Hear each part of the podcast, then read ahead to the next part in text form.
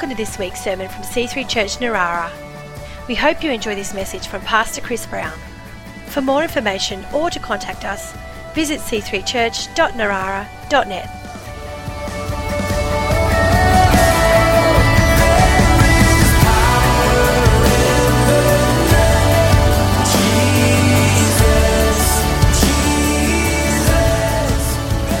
today's an animal theme day, and so I was just going to ask, uh, and kids, just uh, have a think about this. How many animals do you think are in the Bible? How many different animals, when you're reading through the Bible, they pop up at different times? What do you reckon? 10, 20, 100? 150. Well, it's somewhere in between. Ah, two of each. Very good. Angus, very clever. That's true. Noah took two of each when he went into the ark. Um, well, there's over 120 different animals mentioned in the Bible. Which animal is mentioned most often in the Bible? You're close. Sheep. Yeah. Yeah. Which bird is mentioned most often in the Bible? The dove, representing the Holy Spirit. Yeah, so he's moving in our lives. Uh, okay, how about this fun fact? Dogs are mentioned in the Bible over 40 times. How many times are cats mentioned in the Bible? None. Which just goes to show that God's a dog lover, and sorry about you cat lovers, he dog's more of a, a doggy person. No, no, it's all right. If you've got a cat, that's all right. That's all right. Um, now, uh, of course, people are often referred to in the Bible as sheep, which is humbling but good in that you're, as a sheep, compliant and willing to be led by the shepherd. And of course, Jesus is known as the great shepherd. And so that's good. As I said, it's humbling because you drive or ride out in the country, you see how dumb sheep are running in front of the road and all that. But it's kind of good for us to be sheep because the alternative, people are often known as goats. And of course, goats are known to be stubborn. And you don't want to be a goat because you read the Bible about what's going to happen at the end of time and there's going to be a separation between sheep and goats. You want to be a sheep, you'll go to heaven. The alternative's not so good. Okay, now what about Jesus? There are two animals that Jesus is represented by. He's described as in the Bible. Anyone tell me? Oh, hang on, I'm getting.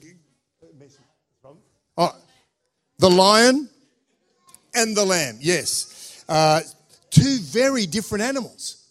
I mean, let's face it, you think of, well, Byron's dressed up as a lion, you know, but, you know, you think of people uh, and you had to choose two animals to describe them, you'd choose two similar animals, wouldn't you? Like Linda Brady, I would think, is like, you know, golden retriever.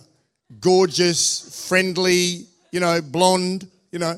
And then another animal, well, it'd have to be a, I don't know, a Labrador, very similar to a golden retriever. Just. You wouldn't think of some animal that's completely the opposite, but a lion and a lamb.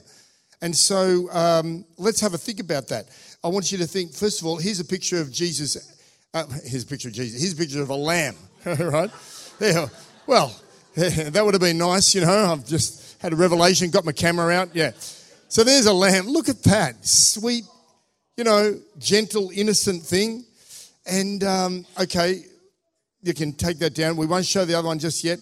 So last week, Eleanor spoke brilliantly, I should say. And just if you're new to the church, uh, via our website, you can get a podcast of all the Sunday messages, or perhaps it's still there on YouTube or uh, Facebook. But just an amazing message about John the Baptist.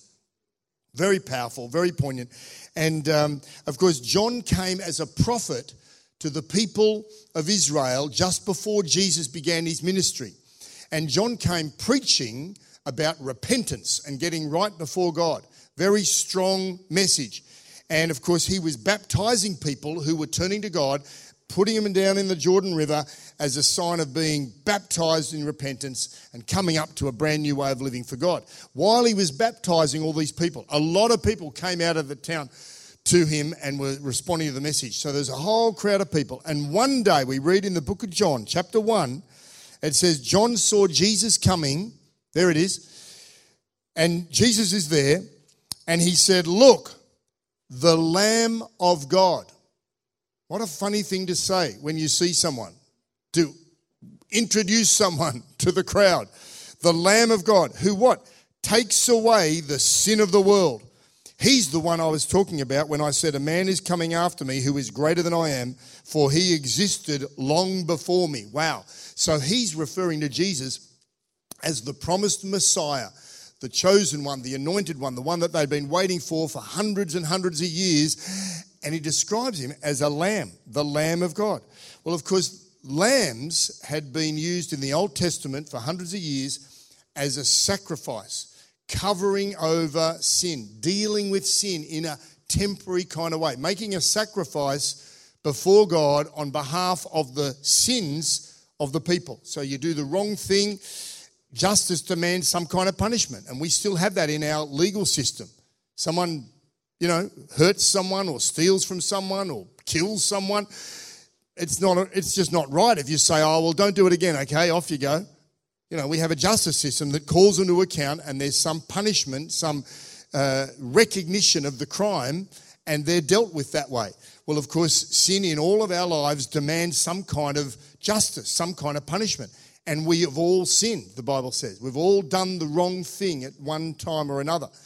And it's an offense before God. And that's what John was talking about repenting sounds it's a very heavy kind of term isn't it? But it just means turning around or turning away or turning to god. And it's a positive thing really. I love what craig stevens our friend from uh, the salvation army says. Repentance is always the answer. We sort of think oh repentance sounds all very heavy but it just means hey i'm recognizing my fault and i'm turning to god about it and don't we like to blame other people when things are going on in our life but sometimes it's, it's my own doing and I'd be better off just repenting, going, All right, God, what have I done wrong? Oh, I'm sorry. And so Jesus comes as a lamb because he would die on the cross as a sacrifice. And he's a lamb from God because he is God, the Lamb of God. He's God, come from heaven to earth. So that's why he's called the Lamb of God. And notice what John says he takes away the sin of the world. So he's not just covering over, it's taken away because this, for the first time in history, would be a perfect sacrifice. And a sacrifice that would take away the sins of not just a few people, everybody throughout history, through all cultures, all eons of time, all countries, including us today. He takes the sin away because he's the perfect sacrifice and there's no more need for any other sacrifices. So that's the end at that point of all that sacrificial system. And Jesus took punishment for all the sins of people who have ever lived, including you and me. So that's pretty cool. Uh, the bad news is that we all sin. The good news is that we can turn to God for forgiveness when we repent, when we turn to God, and when with humility and honesty before God, we find forgiveness and a restoration of a relationship with God. That's pretty cool. All because Jesus made himself a lamb, a sacrifice, the Lamb of God. The second one, look at, wow, look at this, you know, uh, passage in the book of Revelation that, you know, in the Old Testament, they had prophecies about the Messiah and they called him the lion of the tribe of Judah. And then you go fast forward to the last book of the Bible. John, who wrote that passage we just read, also wrote this amazing passage. Look at Revelation 5. He had a vision. He says, I saw an angel. An angel shouted out, Who's worthy to break the seals on the scroll and open it. And no one in heaven or on earth was able to open the scroll and read it. And then I began to weep bitterly because no one was found worthy to open the scroll and read it. This is all about the end times, the end of the world. But one of the elders said to me, Stop weeping. Look, the lion of the tribe of Judah, the heir to David's throne, has won the victory. He is worthy to open the scroll and its seven seals. So, as I said, that's talking about the end of time, the end of the world, and it's talking about Jesus as the lion. And then a few verses later, oh, let's see a picture of a lion. Look at this. Hello. You ever read Narnia? Aslan? You know, what a great image C.S. Lewis created when he, he made Aslan a lion character who represents Jesus in those stories, an allegory, analogy of the Christian message. Lions are pretty cool, very different to lambs. King of the jungle. And so, actually, let me, before we talk about the lion, look at this, look at this passage. When you read on in that same thing, the uh, same uh, chapter, it says, I looked again, I heard the voice of, there it is, thousands and millions of angels all around the throne and the living beings and the elders, and they sang in a mighty chorus, Worthy is the Lamb. Oh, here. So it's the Lamb again. This is the same chapter. So he's the lion, and now he's called the Lamb again. He was slaughtered to receive power, riches, wisdom, strength, honor, and glory and blessing. And I heard every creature in heaven and on earth and under the earth and in the sea. They all sang, Blessing and honor and glory and power belong to the one sitting on the throne and to the Lamb forever and ever. And the four living beings said, Amen. And the 24 elders fell down and worshipped the Lamb. Wow. So they're really different images, aren't they? This meek lamb allows himself to be sacrificed, but he's also a lion. And he is, as a lion, strong, powerful, fearsome, king of the jungle, in control. And so they seem like a contradiction. But you know, when you read the Bible, you see that God's character qualities are often quite contradictory. Like God's transcendent and He's ruling the universe, and yet He comes close to every heart that cries out to Him and comes and live with, within us. He's all about justice, but He's also merciful. He's three, and yet He's one. He's to be feared, and yet He's full of compassion and gentleness. And here we see this gentle lamb, but this great power. And notice how people worship in that passage. They are, you know, the Bible says at the end of time, every knee will bow and every tongue will confess that Jesus is Lord. And they're worshiping because when you see Jesus, that's the only response you could have. And we do well to decide to worship him now when we get a choice and a chance to do so. And so Jesus is the Lamb of God that takes away the sin of the world, but he's also the Lion of Judah, the King of Kings, the Lord of Lords, and he's coming back in great power. You know, he's going to establish his kingdom. We've been talking about animal kingdom. Well, the kingdom of God is very special. A lot of kingdoms have come and gone on planet Earth. They rise and they fall. Governments, political leaders, but this kingdom, there's no end. It'll go on forever. The king's going to be strong, in control He's going to rule forever. And that rule starts right now in our heart when we say, Jesus, come and rule in my life. Not politically, just like when he came initially to earth, he surprised and shocked people because he didn't come like this strong political leader they wanted. He just came into people's hearts, and he'll do that today for us as well. So, why don't we close our eyes, bow our heads in prayer for a moment? I want to give us all a chance to reflect on our decision that we make with who Jesus is. This lion, this lamb, this Son of God who's come. Jesus, it's all about you. As we sang this morning, Jesus, only you. You're the one that I adore. You're the one that I need to focus on, Jesus. And today we thank you that you have come. You've died on the cross for our sin. We thank you that you are the lion who's strong, who's in control, and with all the crazy chaos and crises that are going on in the world, we can have the Prince of Peace come and live inside our hearts and give us stability and security and confidence about the future. We thank you, Lord God.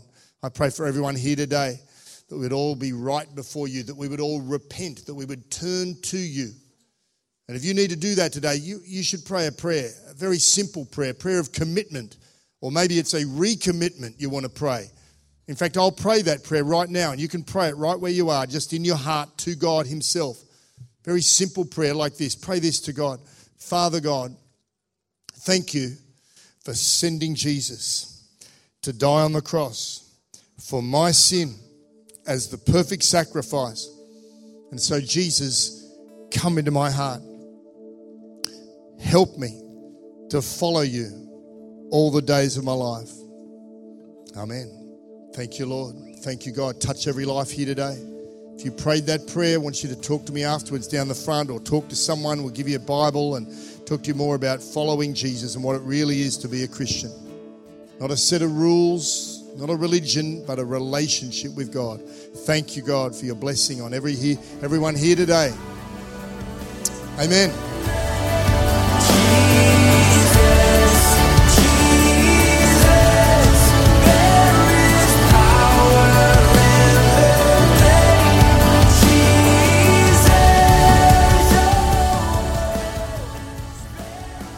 We hope you've enjoyed this week's sermon. For more information or to contact us, visit c3church.narara.net.